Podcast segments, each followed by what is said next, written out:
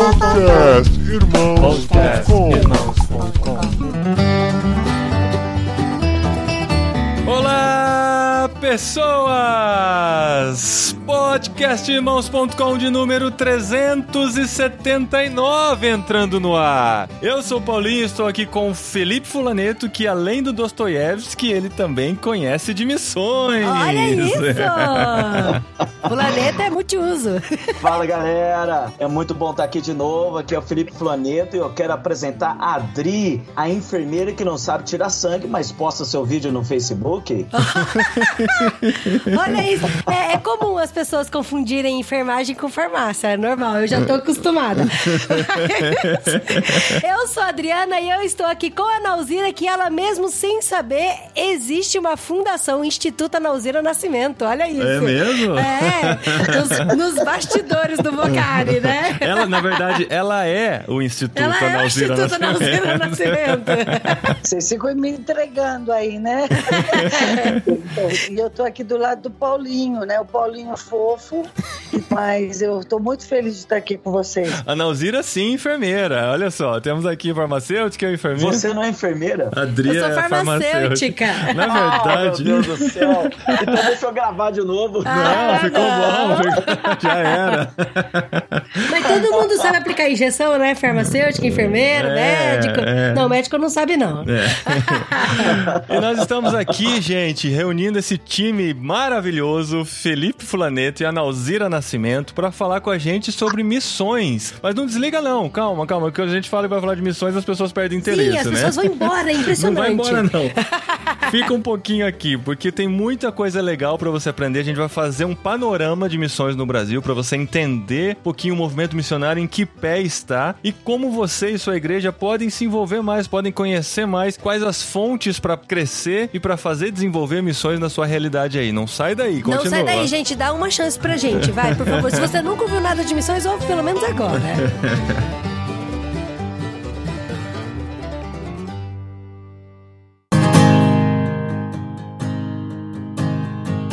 bem, gente, nós estamos aqui para falar sobre o movimento missionário brasileiro, para mostrar que existe muita coisa boa sim sendo feita. A gente não vai ser aquele programa que só fica reclamando, ai, Ah, porque eu passo fome, É. missões, né? é, ninguém olha pra nós, ninguém se importa com missões. Não, tem muita coisa boa sendo feita. Mas antes da gente falar sobre o movimento missionário, sobre o que já foi feito, o que está acontecendo, vamos definir o nosso ponto de partida. A gente fala sobre missões, a gente fala sobre missão, a gente fala sobre vocação, fala sobre missio dei. Existe uma clara diferenciação entre esses termos e a gente podia começar mostrando o que cada um entende de missões, porque assim, a missio dei é a missão de Deus, né? É a missão que Deus tem de cumprir os seus propósitos redentores para o mundo. Mas a gente faz parte dessa missio dei. Nós estamos contidos na missão de Deus e nós temos a nossa missão como seres humanos, ou seja, a nossa vocação, que é o que a gente mais fala por aqui, o que a gente mais fala no Vocário também, a nossa vocação. Qual é a necessidade do mundo que nós vamos suprir? Onde as nossas habilidades se encontram com a necessidade do mundo. E além disso, também existem missões. E missões são nada mais, nada menos do que levar o evangelho para quem ainda não conhece. A gente pode definir dessa maneira quando a gente fala sobre missões. Bom, vamos ver o fulaneto aí, se é nossa é mesma. Depende pra quem você tá perguntando.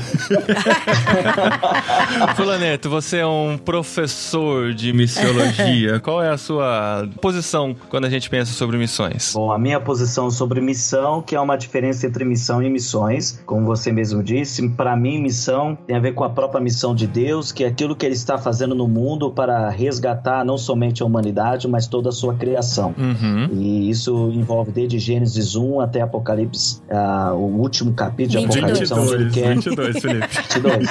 22. Isso.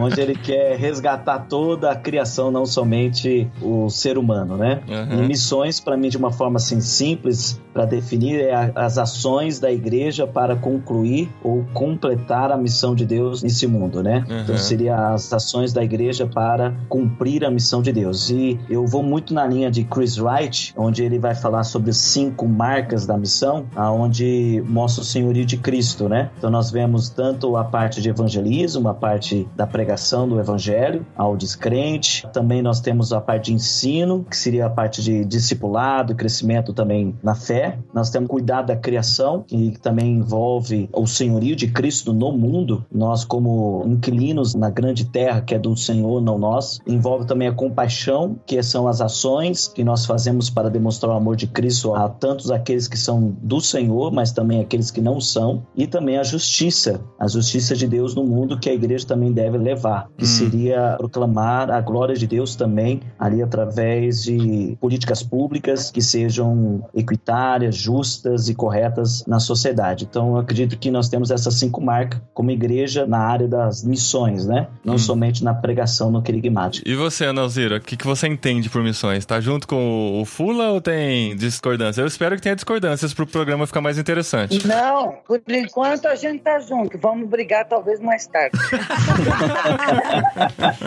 Não, eu tava brincando, é, mas a gente é, como diz o, a turma, é nós, nós somos parça.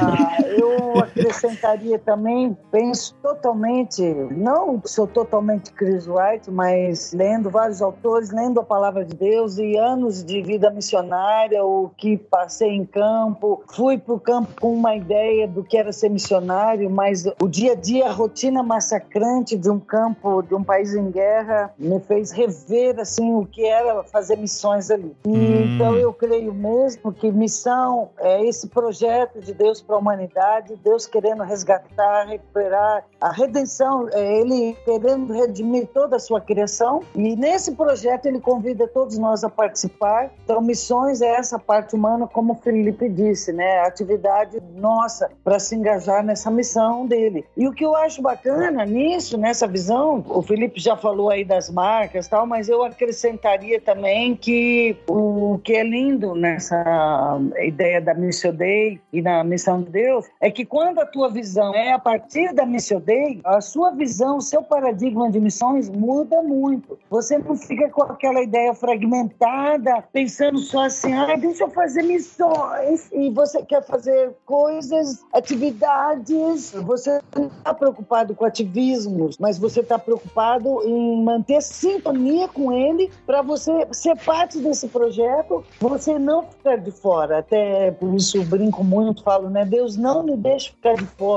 Uhum. do que o senhor está fazendo no mundo. Então isso é bacana. E muita igreja, infelizmente, onde vou por aí, muita gente confunde missões com evangelismo. Acho que missões é só, como o Felipe até citou também, é só fazer o querigma, dar um folheto e vamos ah, alcançar todo mundo. E nós reduzimos a missão de Deus. Então, muita visão, às vezes, é reducionista, É. achando que nós estamos aqui no mundo só para cumprir Mateus 28. Entendi. O Analzira, é legal que você falou aí sobre essa chamada para se fazer missões. A gente tem muito problemas, né? Tem muitos missionários que às vezes acabam fazendo um desafio missionário para a igreja e faz naquele aspecto de Deus precisa de você, Deus está chamando, ele precisa de você na seara e tal. Quando na verdade, às vezes é até difícil de engolir muitas vezes essa verdade, mas Deus não precisa da gente, né? Não. Ele, ele simplesmente nos chama para estar com ele para poder fazer parte disso. E quando tem essa sua frase que a gente vive citando em todos os meios que a gente tem, todo mundo cita, tem até camiseta, né? Não me deixe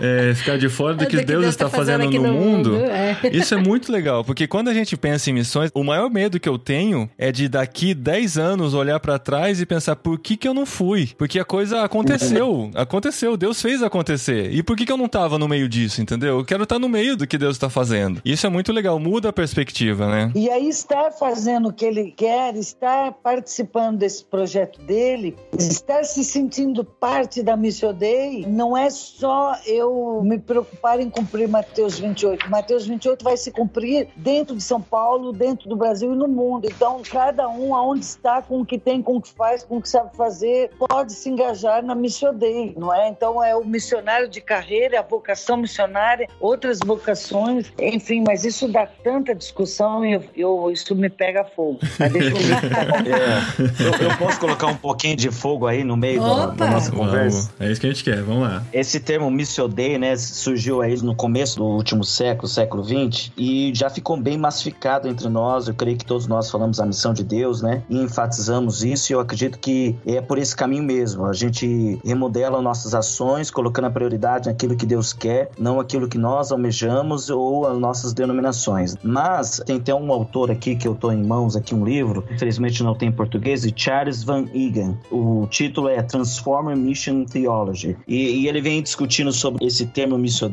e ele vem acompanhando sobre as últimas décadas. O termo da Missio muitas vezes tem sido utilizado também de uma forma para minimizar a importância da igreja dentro da missão. Como se dizendo, se a missão é de Deus e nós somos apenas um instrumento, um apêndice naquilo que Deus está fazendo, então Deus não precisa necessariamente da igreja. E ele vem até falando sobre depois da Segunda Guerra Mundial, como isso intensificou mais ainda a ideia da Missio Dei sem a necessidade da igreja. Creio que você sabe, a igreja na Alemanha ficou calada, foram omissa ou inclusive apoiaram Hitler. Então ficou uma imagem muito negativa da igreja vindo da Segunda Guerra Mundial. E o ponto que eu quero dizer aqui, eu acredito na missão de Deus, acredito que a missão é dele, porque antecede a igreja, antecede Atos número 2, mas de qualquer forma nós não podemos minimizar a importância da igreja. Nós temos que tomar cuidado dizendo que como se a igreja fosse apenas um apêndice. Não, a igreja é aquilo que Deus deseja para expandir o seu reino neste mundo. Porque veja bem, é muito mais fácil você crer assim, vamos fazer missões, vamos levantar oferta, dar dinheiro para o missionário ir. É muito mais fácil esse paradigma. E essa acusação que a Missiodei abre demais a coisa e subestima a igreja. Por exemplo, o que escreveu a Igreja Centrada, o Keller, outros já trazem essa discussão também. Então, muita gente já levanta isso, os perigos da Missiodei. Mas,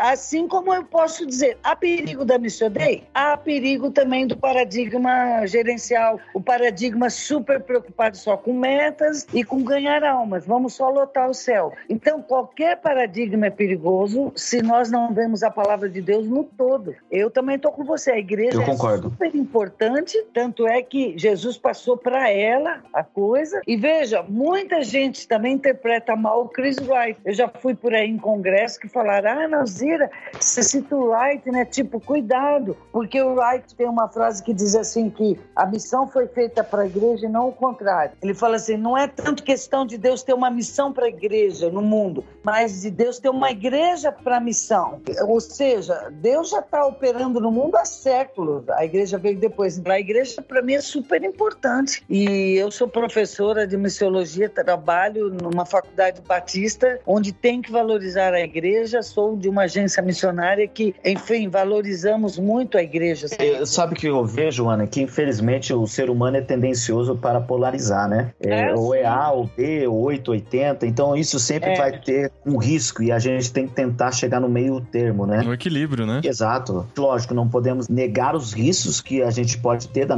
missodei se levar para um lado extremo, que nós não precisamos fazer nada porque Deus já está fazendo tudo, mas também não podemos ir para o outro extremo de esquecer que é Deus que é o protagonizador e nós somos os coadjuvantes. Temos que lembrar que quem faz tudo é Deus no final das contas, né? Vamos, antes da gente falar da realidade missionária de hoje, eu acho legal a gente fazer um background aqui, né? Um pano de fundo das missões no Brasil, né? De entender como que as coisas começaram, de saber que lá nos anos 1500, pouco depois da reforma, um pouco depois do descobrimento do Brasil, já estavam sendo enviados missionários aqui para o Brasil. Provavelmente o primeiro movimento missionário que aconteceu aqui para o Brasil foi enviado por John Calvino em 1557. A gente até gravou um programa com o Ronaldo Lidório lá no CBM, que ele contou um pouquinho sobre isso e tal. Mas esse primeiro movimento foi dizimado. A princípio, alguns se converteram e tal, mas o líder da colônia, que havia se convertido, acabou voltando atrás e depois perseguiu todos esses missionários e acabou até executando eles e tal. Então, esse primeiro movimento foi bem triste e foi até um gerador de mártires no primeiro envio de missionários aqui pro Brasil. E depois outros movimentos foram acontecendo e tal, mas a gente sabe muito bem que a coisa começa a acontecer de fato, missionários chegando da Europa, principalmente, pro Brasil, depois do ano 1850, né? No século XIX já, quando vão chegar os primeiros missionários protestantes, as primeiras igrejas protestantes passam a ser estabelecidas aqui no Brasil e tal. E a gente, por muito tempo, ficou muito acostumado em receber missionários. Por sermos colonizados, a gente ficou acostumado de receber muito de fora, em todos os sentidos. Sim, os missionários gringos chegavam em peso aqui no Brasil. É. Que igreja não teve, né, os missionários gringos chegando que no igreja, começo? Que igreja não teve um missionário gringo, exatamente. O inglês, de terninho. É. Eu lembro do seu Ricardo lá em Piracicaba. Seu Ricardo Ricardo Que não Jones. devia nem chamar Ricardo Richard. É. obviamente. Richard Jones, seu Ricardo, ele morreu com mais de 90 anos e tal, era um senhorzinho. Quando eu nasci, ele já era bem velhinho, né? Mas ele é muito querido lá em Piracicaba. Então acho que todos nós devemos lembrar de missionários ingleses, principalmente ingleses, acho que americanos também, mas acho que americanos já é uma segunda onda, né? Vieram muito da, da Inglaterra, do Reino Unido, escoceses, assim, no meio do século passado, chegaram no Brasil e tal. Mas até então a gente só estava acostumado a receber. Nós éramos o, o país que precisava ser evangelizado. Um país, colocando entre aspas aqui, dominado pelo catolicismo, que precisava do movimento protestante e esses missionários vinham de fora para executar isso. Nós tivemos os primeiros movimentos com as igrejas históricas de migração, pessoas que vieram para cá não propriamente como missionários. Então, no caso mesmo dos batistas, depois da Guerra de Secessão, medo de perseguição, os confederados se mudaram para Santa Bárbara, o interior paulista, Olha só. presbiterianos, outros. E aí depois começa então a vir os primeiros missionários, mas antes temos as missões de imigrantes. É, nós recebemos metodistas em 1836, congregacionais em 1855, presbiterianos em 1859 e batistas em 1881. Mas é interessante que o primeiro missionário de nacionalidade brasileira mesmo, porque nós tivemos ah, famílias que eram nacionalidade portuguesas, que foram enviados pelos presbiterianos em 1910 para Portugal. Foi enviado para a igreja brasileira, mas eles eram portugueses, foram para Portugal. Mas o primeiro ah, missionário nato mesmo, nativo do Brasil, foi Aquiles Barbosa, de 1925, era batista. E ele foi enviado para onde? Ele foi enviado para Portugal. Aquiles Barbosa, primeiro missionário nato, enviado para o campo missionário Aham. e foi para Portugal. E foi 56 anos depois da chegada dos batistas aqui. Então você vê que o- a plantação de igreja, aí só fica um, um adendo aqui, que desde o do início tem que ter a visão já missionária. Senão fica aquele paternalismo, né? De só receber, receber, e não tem a ideia, como você mesmo diz, de ser agora também enviadores, né? Uhum. começou tardio, quase meio século depois, para começar a enviar. Mas mesmo assim, em 1925 enviando, novos missionários foram no ano de 27, 33, 37. Só que sim, um boom mesmo do envio missionário brasileiro coincida na década de 70, né? 70. Isso, que foi sim. mais reconhecido. Então, na década de 70 que começa esse envio, né? A terceira onda missionária brasileira, né? Que é os próprios brasileiros enviando brasileiros para falar do amor de Deus para outros povos e tal. Mas a gente vê que essa primeira onda, principalmente por não sabermos exatamente, não entendermos muito de missões até então, né? A gente só sabia receber, não existiam ainda eh, seminários que preparavam as pessoas para o transcultural e tudo mais, né? Eu imagino que assim, isso ainda estava começando. Muitos desses missionários acabaram indo despreparados e acabaram voltando muito machucados por não estarem prontos para encarar um desafio transcultural. É, eu acho que sou dessa fase aí desses anos, primeiras turmas. Eu não saí na década de 70, né? Mas eu saí em 80 e acho que a gente tava naquela paixão, aquela euforia, mas não tínhamos ainda o preparo, as escolas de preparo missionário. Por isso tivemos um retorno também grande de missionários. Você presenciou até, né, perto de você, né, alguns missionários que sofreram com isso, mesmo lá onde você estava, né? Você estava na Angola, né? Sim, eu acho que hoje o Brasil, graças a Deus, caminha bem. A MTB teve um papel muito importante nessa fase mais madura agora de ser uma catalisadora, buscar essas parcerias com todas as agências, grupos. É interessante porque depois que teve esse boom, né, dos anos 70 de envio de missionários, várias pequenas agências e organizações foram surgindo aqui no Brasil, com a ideia de preparar e capacitar o missionário e tal. Mas elas estavam muito desconexas, assim, cada um fazendo do seu jeito, do jeito que entendiam que era pra Isso. fazer. E aí é interessante que a MTB veio por conta dessa necessidade, Essa né? demanda, né? Dessa demanda. Inclusive, eu tava conversando com o Rodrigo Gomes, que é o diretor executivo da IPTB, e eu perguntei pra ele qual que foi a problemática que existia, que vocês viram com a ideia de solucionar, ou de pelo menos ajudar. E aí ele falou que tinham muitas organizações, tinham muitas agências que estavam trabalhando e que cada um fazia a sua capacitação, seu treinamento da forma como eles achavam que eram certos. Mas aí a MTB veio pra aglutinar essas agências, pra elas juntas terem sinergia, terem ter força,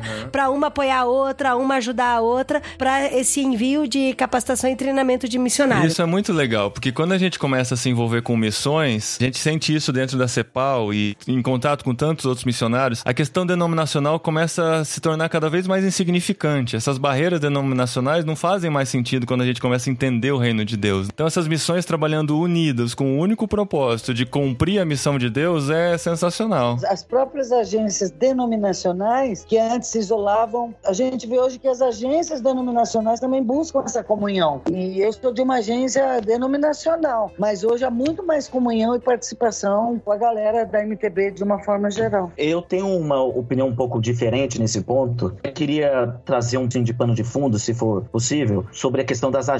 Bertil Extro, ele separou, assim, na tese dele, ele dividiu os modelos que eram feitos missões aqui no Brasil. Ele diz que de 1900 a 1950, as missões eram feitas através de estruturas denominacionais, que seriam as agências, como que eu falei na época ali, dos presbiteranos, batistas, metodistas, etc. De 1950 aos anos 2000, ele diz então que as missões através das estruturas interdenominacionais, que justamente se você pegar assim os nascimentos das agências aqui no Brasil, você vai ver que a maioria foi plantada aqui no Brasil por estrangeiros. É, em 1928 nós temos a missão evangélica Cauá, nós temos em 52 a MPC, 53 nós temos Missões Novas Tribos do Brasil, e 57 nós temos Palavra da Vida, 63 a ABU, é, 63 também nós temos a, a UEC e a CEPAL, e assim por diante. Você vai vendo que até a década de 70 e 80 nós temos assim a maior concentração de fundação das agências missionárias são de estrangeiros no Brasil. E a partir da década de 80 e 90 e até hoje, obviamente, nós temos assim as fundações feitas por próprios brasileiros. E é interessante porque assim, a CEPAL, quando surgiu, surgiu por americanos que vieram por aqui e tal. Inclusive o primeiro missionário brasileiro reconhecido pela CEPAL foi o Oswaldo Prado, né, que é missionário da CEPAL até hoje e tal. Muito legal isso. E a CEPAL foi conhecida por ser uma missão com missionários com bastante dinheiro, né? Porque eram missionários enviados pelos países ricos e tal, e tinham um bom sustento. Até quando a gente entrou pra CEPAL. Ah, até hoje, né? Tinha essa fama assim, nossa, missionário fama. da CEPAL e tal, né? Mal sabe que o missionário da CEPAL tem que levantar seu próprio sustento, não é a CEPAL que mantém. Mas eu lembro muito bem de uma situação que a gente tava com uma pessoa que a gente falou assim: ah, nós somos missionários da CEPAL. Ela falou: ah, é? A Cepal aceita brasileiro? É, a CEPAL agora aceita brasileiro, né? Eu falei, não, aceita, a gente tem uma nova onda de missionários É. brasileiros e tal. Ela nem disfarçou. Ela falou assim: nossa, mas o que eu conhecia da CEPAL era tão bom, aqueles missionários americanos É, que estavam aqui e muito tal. isso. Caramba. É porque a gente é missionária há 12 anos da CEPAL também, né, amor? Então a gente meio que veio assim até no- nesse começo. Quando É. Não no gente começo, mas- Não, mas quando a gente entrou tinha muito ainda estrangeiro na É, CEPAL. a gente fez e agora, parte dessa é. nacionalização da CEPAL também. Isso, é. é. muito legal, né, cara? Porque foi a igreja brasileira começando a entender a importância de se envolver com missões e despertando pessoas dentro da igreja para fazer missões, né? Exatamente. E nem sempre essa transição foi fácil, foi tranquila. Às vezes as transições não foram é, mais suaves que gostariam de ser, né? Mas o, um dos pontos que eu tenho visto que agora mais atual é que a partir dos anos 2000 em diante,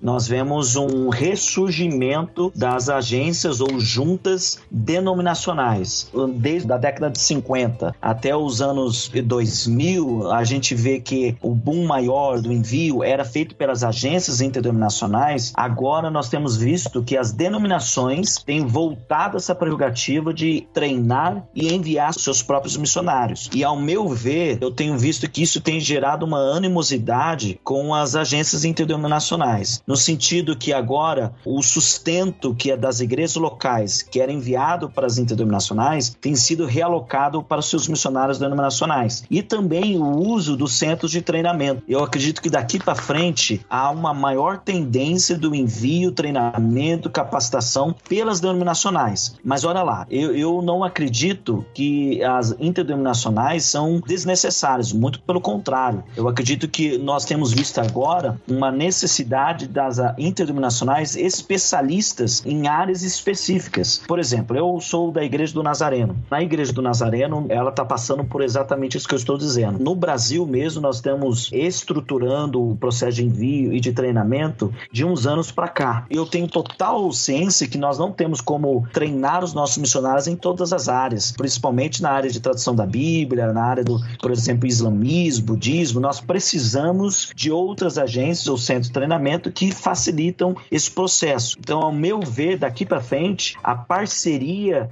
estratégica é o caminho. E por isso eu acredito que as as agências interdenominacionais devem rever a sua forma de atuação para essa nova realidade. Não somente por causa de gerações, diferentes métodos de fazer missões de curto prazo, que tem chegado bastante, o uso das mídias sociais, etc., mas também por esse ressurgimento das denominações. E se não houver uma mudança das agências interdenominacionais, elas podem cair no ostracismo. Eu, por exemplo, eu transito nesse meio termo.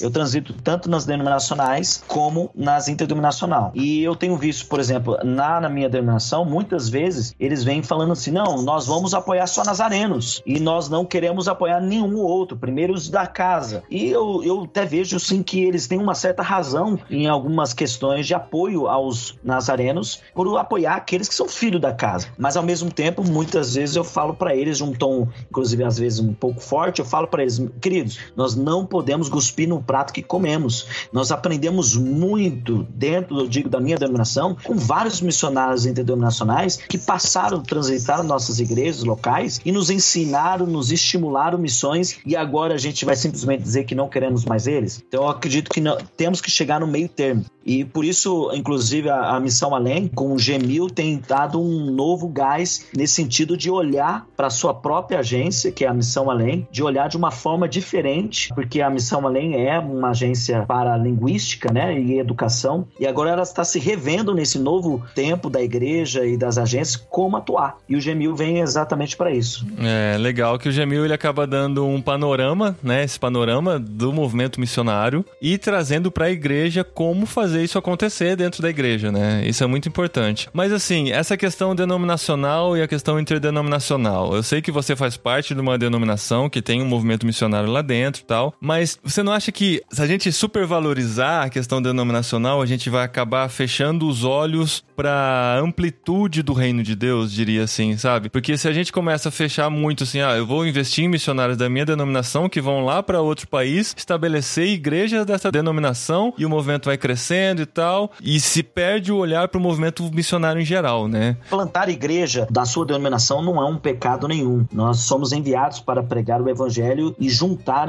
os novos convertidos dentro de uma comunidade e a comunidade vai chamar em qualquer que seja a denominação. Eu vejo assim que as denominações elas são muito boas no evangelismo E1 E2. E1 é aquele evangelismo mais dentro da sua própria cultura, E2 é que já transpassa uma cultura, já é transcultural, mas mais próxima nossa, por exemplo, o, vamos dizer assim, América Latina, mas o E3 é aquele bem mais longe, distante, é, que é onde estão a maioria dos povos não alcançados ou não engajados. Eu acredito que as denominações têm mais dificuldade nesses campos mais extremos. É, isso acontece muito. A gente vê muitas histórias de missionários que estão nesses campos, quando voltam, as pessoas perguntam, mas você tá lá plantando uma igreja batista? O cara fala, meu, eu tô lá numa realidade que tem três cristãos só. Um é batista, outro é assembleia e outro é metodista. E gente tá junto, cara, trabalhando pelo reino de Deus, sabe? Exatamente. é, tanto é que o movimento ecumênico vem do movimento missionário, porque lá, como não havia, no campo missionário não havia tantos cristãos, havia uma unidade mais dentro do, do próprio corpo de Cristo, né? Sem placa denominacional. Aí depois surgiu o que nós ouvimos sobre o movimento ecumênico. Mas eu acredito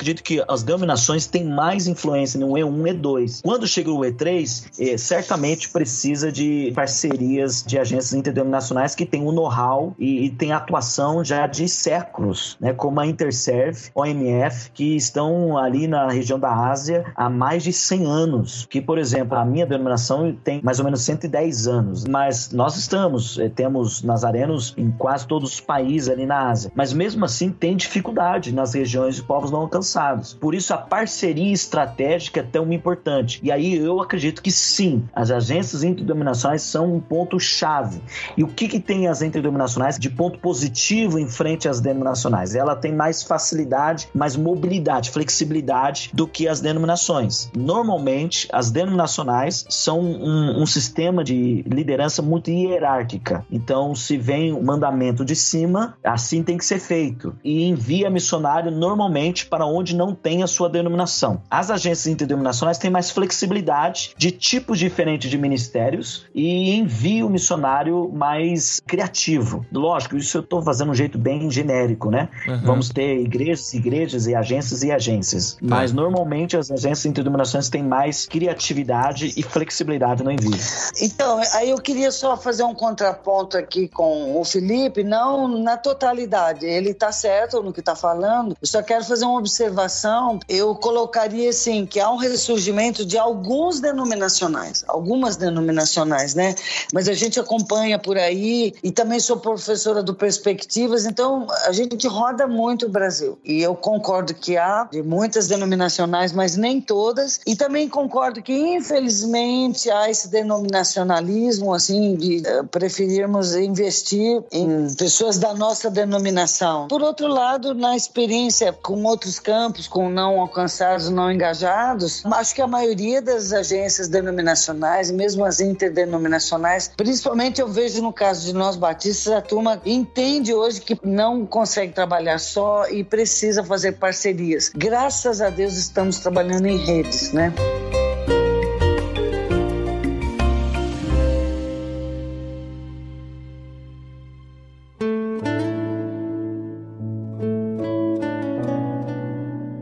Sabe uma coisa que eu tenho dificuldade de entender? Também não sei até que ponto isso é verdade ou não, mas trazendo um pouco do que eu conheço de missões hoje na igreja brasileira, na igreja local, se o cara tá por uma agência denominacional, uma organização denominacional, quando ele tá em outro país, em outro lugar e que ele começa a frequentar ou ele começa a fazer união com grupos de outras denominações, eu não sei se a denominação dele é ver isso com maus olhos, entendeu? De às vezes até pedir para ele voltar. Eu não sei até que ponto isso é verdade, até que ponto isso é história de conto de fadas ou história de terror. Mas acho, é, acho que já teve isso há muitos anos. É. Uma recomendação para ficar entre seus colegas. Mas hoje, de tudo que eu ouço, todos os colegas, todo mundo participa de reuniões de, entre missionários de todos os grupos. Até onde eu ouço, a maioria que eu conheço. E olha que eu convivo com missionário do mundo inteiro. Ai, glória a Deus. Nossa, graças a Deus. E uma coisa que eu queria falar aqui também para vocês, trazendo até um pouco assim pro nosso ouvinte, né, que tá ouvindo a gente falando sobre missões, missões dentro da igreja e tal. Eu acho que tem algumas igrejas, assim, a gente também não rodou tanto que nem a Nauzira, mas a gente já rodou um pouquinho o Brasil, e a gente percebe que tem muitas igrejas que confundem mesmo ações evangelísticas com missões, que confundem ações sociais com missões. Ah, a gente tem que botar a molecada pra fazer alguma coisa. Vamos botar a molecada pra dar abraço na, na praça e aí isso é uma ação de missões, sabe? Assim, e não tô menosprezando a ação da molecada, até porque eu sou apaixonada por jovens, trabalho com jovens, mas a igreja eu acho que ela, ela precisa entender o papel dela e, e nesse projeto que Deus tem de missões. E existem várias formas mesmo, né? Eu já ouvi muitas coisas assim, taxadas de missões. Ah, isso é missão, isso não é missão. E muitas vezes até eu, eu acabo taxando também, né? Igual eu tô fazendo aqui, de isso é missões, isso não é missão. Mas uma coisa que eu vejo também, por exemplo, um profissional, ele tá aqui trabalhando numa empresa, numa organização, e aí ele vai, a empresa dele manda ele para outro país, e aí ele entende que ele quer fazer missões através lá dos relacionamentos que ele vai estar, tá, das pessoas que ele vai receber na casa dele, das pessoas que ele vai conviver no trabalho dele. Só que tem igrejas locais que não enviam esse profissional como missionário também, entendeu? Porque ele tá sendo transferido como profissional. Então, assim, a gente sabe que tem outros modelos, né? Tem o um modelo tradicional, né, de, de missões, e tem esse modelo que é para profissionais, que é, que é fazedores de tempo que é tem... o que a gente fala muito na nossa série Jetlag, né? Sim, que é o que a gente fala no Jetlag. E tem também os empresários que vão intencionalmente montar uma empresa fora do país, que também é um modelo missionário. E assim, aí eu gostaria de saber de vocês, assim, como que a gente pode envolver a igreja local mais nessa paixão por missões, porque aqui nós somos quatro apaixonados por missões. Isso é muito é. claro, que a gente é muito envolvido e voluntariamente em missões e a gente também é mobilizador de jovens para missões. Como que a gente faz para envolver a igreja, envolver as pessoas que estão nos ouvindo? É como desenvolver uma consciência missionária para a igreja, para a igreja começar a pensar e entender que missões faz parte do DNA da igreja. Missões não é só um departamento da igreja, não é só mais alguma coisa que a igreja faz. As missões têm que ser respiradas pela igreja. E a gente percebe quando a gente vai numa igreja e aquela igreja ela respira missões. Não é só um negócio de um domingo por por ano de reunir, Faz o de falar de, de missões. missionário, Geralmente é. é. um culto. A conferência missionária, é, né? A conferência missionária que também é legal e tal, mas tem igreja que só se resume a isso. É nesse dia que a gente fala sobre missões. É quando missões deve ser algo que tem que ser respirado porque faz parte da missão da igreja, né? Bom, é, é, primeiro a gente tem que falar sobre uma dinâmica que tem acontecido muito, que é sobre missional e missionária, né? Que tem gerado essas discussões. E, e missional, assim, de uma forma mais abrangente, é uma nova palavra que de uns 20 anos para cá que tem sido utilizado, que é a consciência da igreja toda, de todos os membros, de todo cristão, de estar envolvido dentro da missão de Deus, não necessariamente mudando de CEP, não saindo da sua terra, da sua parentela, mas mesmo assim se envolvendo com a missão de Deus. E a igreja missionária seria, no forma mais tradicional, a igreja que se envolve no envio de uma pessoa para um local longínquo ou perto, mas para a pregação da palavra de Deus. Mas isso não quer dizer que são duas visões concorrentes, né? Elas podem se complementar. A igreja pode ser missional e missionária. Exatamente. O problema é que, como nós falamos no início, o ser humano tem a tendência a ser polarizado, então acaba um enfatizando mais o outro Uhum. é, e assim perdendo as duas características que a igreja deve ter, tanto Uhum. missional, tanto missionária. Mas é, eu vou falar só um, um exemplo. É, esse final de semana eu estou indo pregar numa igreja no Rio de Janeiro e eles comentaram para mim que eu vou fazer uma conferência missionária. E eles comentaram comigo que a igreja estava precisando de um avivamento, estava precisando de um transformar de Deus para se envolver mais e pregar e evangelizar, etc. E eu, eu senti na, na fala deles, me convidando, que a esperança deles era que fosse na conferência missionária que eu fizesse, trouxesse esse avivamento. E eu deixei bem claro para eles: olha, avivamento espiritual não se traz com envolvimento com missões, porque é, é possível sim se envolver com missões sem ter quebrantamento espiritual. E tem pessoas que podem fazer evangelismo, fazer viagem missionária, inclusive ser enviado como missionários, sem ter tido quebrantamento e avivamento espiritual primeiro. Porque a ordem correta é primeiro um quebrantamento espiritual para depois o envolvimento missionário, seja local ou até os confins da terra. Eu acredito que esse envolvimento com missões se envolve com primeiro um quebrantamento diante de si mesmo com Deus. E isso não é um, um evangelismo, uma viagem de curto prazo que faz. Isso é oração, arrependimento de pecado, busca do Senhor que ele vai quebrantar o seu coração. Então, quando nós temos um relacionamento com Deus, é inevitável, ao meu ver, alguém se diz cheio do Espírito Santo, que conhece a Cristo, e não se envolver com a causa que Cristo promoveu, que é a missão dele. Então, ah, eu acredito que o primeiro ponto que nós temos que pontuar e dizer seria que, para se ter uma igreja missionária e missional, é uma igreja que foi impactada pelo próprio Cristo, que foi eh, quebrantado no seu próprio pecado e se sujeitou ao senhorio de Cristo. Mas isso precisa andar, né, Flaneto? Meu medo, assim, é, não, não tô questionando, eu acho que a ordem é uma ordem muito bonita e a gente, a igreja para ser missionária e missionária, ela tem que primeiro respirar Cristo, né? Ela tem que entender qual que é o papel dela, qual é o sentido dela ser igreja. Mas meu medo é a igreja sempre falar, não, a gente não tá preparado para isso, a gente não tá preparado para isso. Porque primeiro é Jerusalém, Uhum. depois Judéia, Samaria, os confins da terra. E assim, cara, eu fico triste, sabe, de ouvir isso. De verdade, de assim, o tempo todo,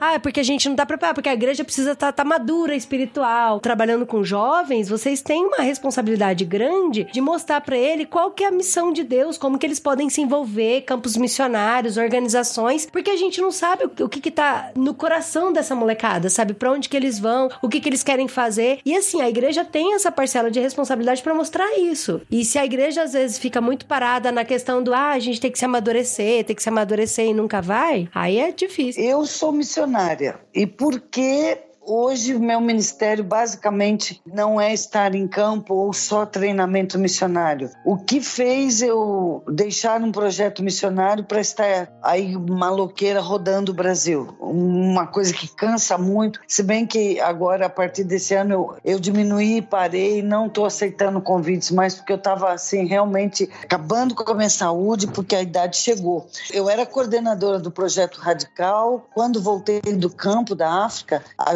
junta me trouxe para começar esse projeto. Escrevemos, montamos, estruturamos. Eu comecei esse projeto, fiquei nele nove anos, quase dez. E por que sair? No auge do projeto, porque eu via pelo Brasil muitos jovens chorando em crise. O que, que eu faço da minha vida? Eu não sou tão espiritual, eu preciso largar tudo para servir a Deus. Eu vi que a visão da turma estava equivocada. Eu ia nas igrejas para pescar missionário, mas eu via que eu estava fazendo a coisa errada. E eu estava ajudando a segmentar mais, eu estava ajudando a perpetuar uma visão de que vocacionado era só quem largava tudo para ir para algum lugar. Tanto é que quero deixar claro aqui que alguns interpretam minha posição que eu falo que todos são missionários. Não, todos são vocacionados.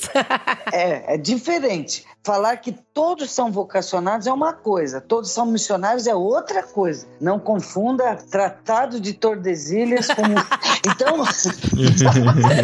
o meridiano é, de Greenwich, nunca isso aí. É, nunca falei isso. Então, é, são coisas bem diferentes, mas a, a nossa teologia ajudou a perpetuar isso. O Lutero tentou levantar na reforma a coisa e ele mesmo depois desistiu porque ele viu que não ficou legal pro lado dele, porque os anabatistas gostaram gostaram muito da ideia. E aí, aí nós continuamos a, a manter essa coisa de vocacionado, aquela elite, e aí nós missionários, a culpa é nossa, missionário ajudou a manter essa ideia errada de que missionário tem que largar tudo, é o sofredor. Então, o que vejo nas igrejas é que o povo, os jovens principalmente, foge de missões, tem uma ideia errada, mas eu falava, pastor, não põe esse nome na conferência, conferência missionária, vai espantar os jovem. Quando a gente chama para discutir sentido de vida, o que, que você está fazendo aqui? O que, que você está fazendo com a tua vida? Qual o seu lugar no mundo, né? É, o seu lugar no mundo. Qual a sua praia? O que Deus tem para você, não é? Qual a sua parte na, na missão de Deus? Aí é outra coisa, aí todos querem participar dessa discussão. Por isso que eu também saí desse projeto para entrar num projeto totalmente desacreditado, louco, de falar por aí que todos são vocacionados, né? Então acho que o que falta na igreja é a gente mudar esse discurso, principalmente com os jovens nas nossas igrejas. A turma às vezes fala, ai Ana, o que eu faço para pôr fogo na minha igreja? Eu falei, começa discipulando uma pessoa. Nós paramos de discipular pessoas. Discipular não é só abrir a Bíblia para estudar a Bíblia.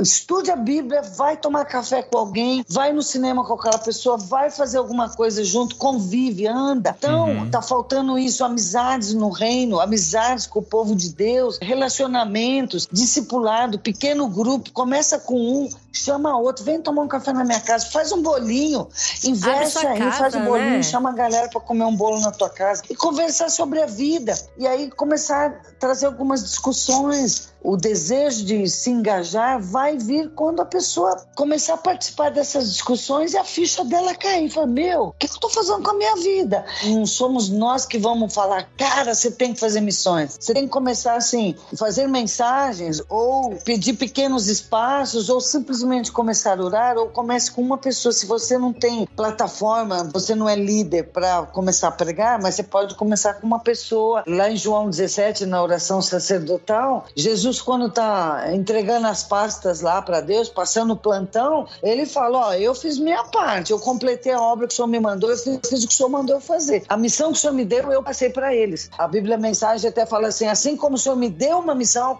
eu dei para eles também uma missão. E ali é todo mundo, né, pastor? Pastor, líder e quem é chamado para ser missionário.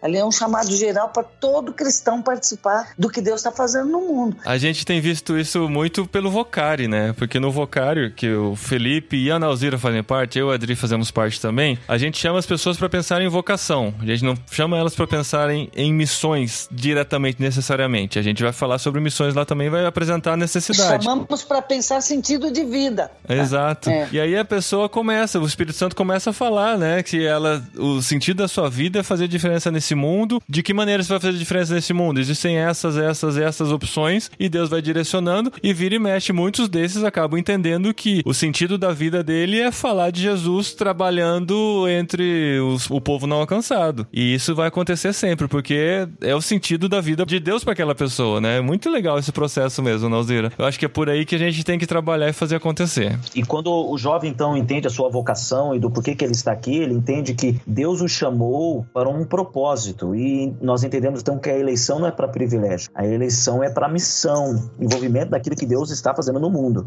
Uhum. E por isso, quando a gente vai enfatizar para a igreja, nós conseguimos entender como se envolver com missões. E, por exemplo, uma das maiores dificuldades que eu vejo é o envolvimento dos pastores com a obra missionária, né? E nós sabemos, sim, por questão bem prática, quando o pastor tem uma visão missionária, normalmente a igreja tende a ter mais a visão missionária. Mas eu sempre digo um exemplo clássico, quando Jonas pregou lá em Nínive, o avivamento de arrependimento lá em Nínive não ocorreu vindo do rei, mas veio do povo até chegar ao rei. Então, ainda que o pastor não tenha essa visão, os membros que estão querendo fomentar e, e influenciar a igreja, tem que começar por eles. Começar por eles e ser exemplo. Porque muitas vezes criticamos, falamos mal, ah, porque estamos comprando banco almofadado, porque estamos comprando ar-condicionado, enquanto tem gente que está morrendo por Cristo, enquanto uhum. tem gente que morre sem saber de Jesus. É uma mobilização em base de culpa e de medo. E nós não mobilizamos em base de culpa e medo. Inclusive, Isso, Deus. É uma motivação errada, né? Exato.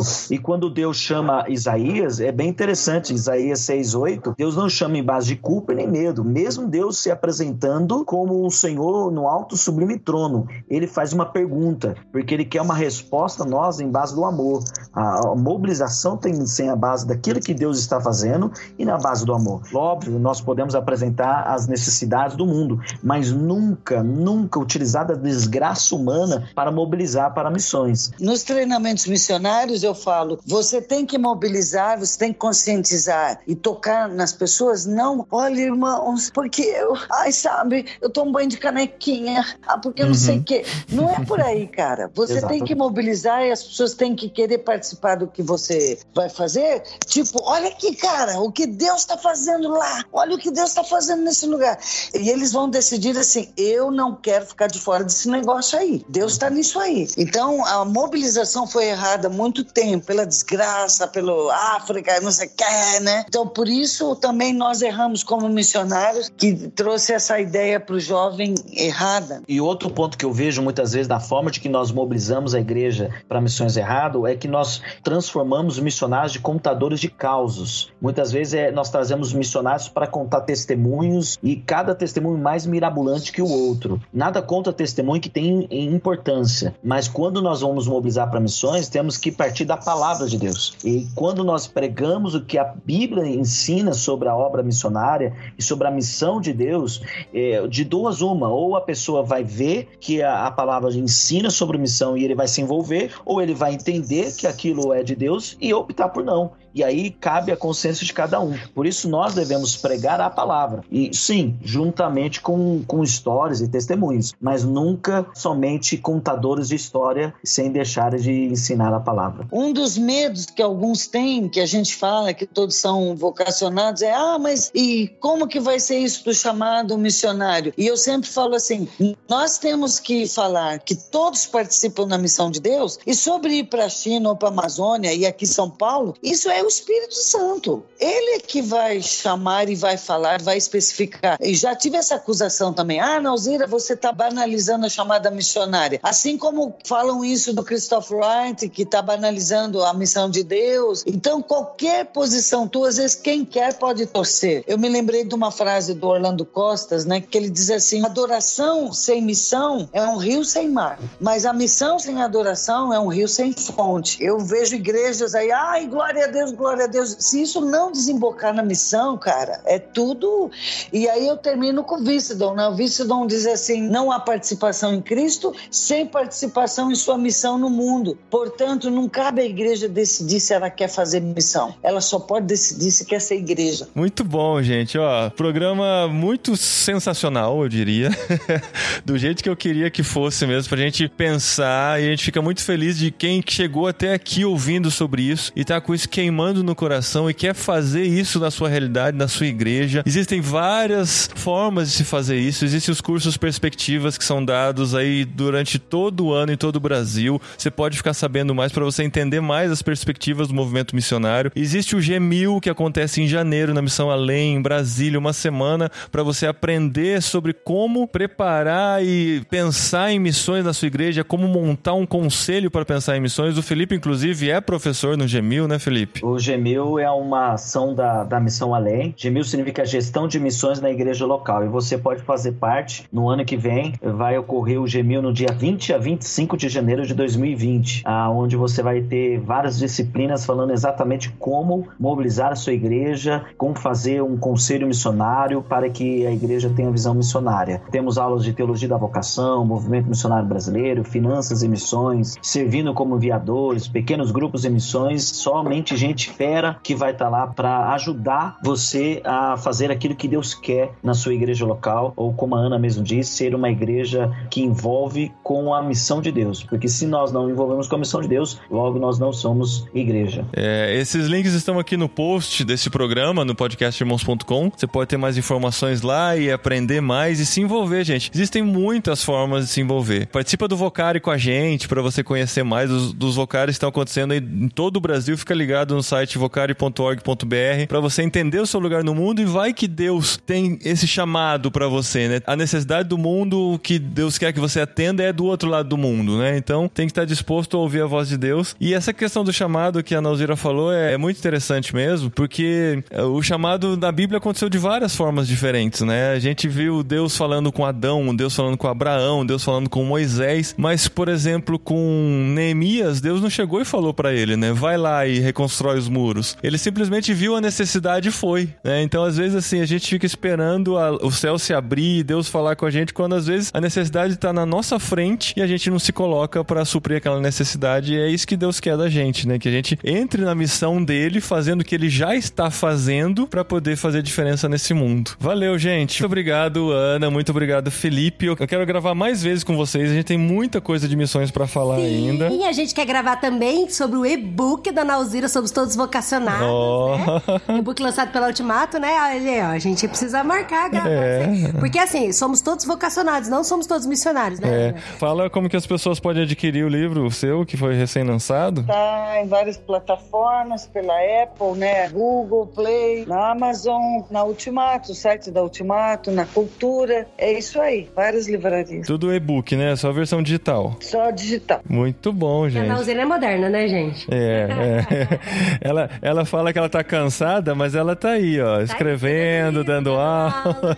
E olha que, pra quem já ouviu o podcast aqui da vida da Nauzira, sabe que ela falou que vai morrer trabalhando, né? É, É, trabalhando. tá linkado aqui no programa também. ó, O programa que a gente falou com a, a Nauzira é um programa muito baixado, viu? Muito baixado, muito ouvido até hoje aqui no podcast irmãos.com. Então é isso, gente. Se envolva, se envolva, conheça, vai atrás. Um amigo meu falou assim uma vez, né, que ele cometeu os três erros principais na vida dele para ele se tornar um missionário apaixonado. O primeiro é ele saber da necessidade. O segundo é ele conversar com gente que tá suprindo essa necessidade. E o terceiro é ele ir lá e ver a necessidade com os olhos dele. Aí pronto, cometeu os três erros, ficou apaixonado, virou missionário, ele tá aí, feliz da vida.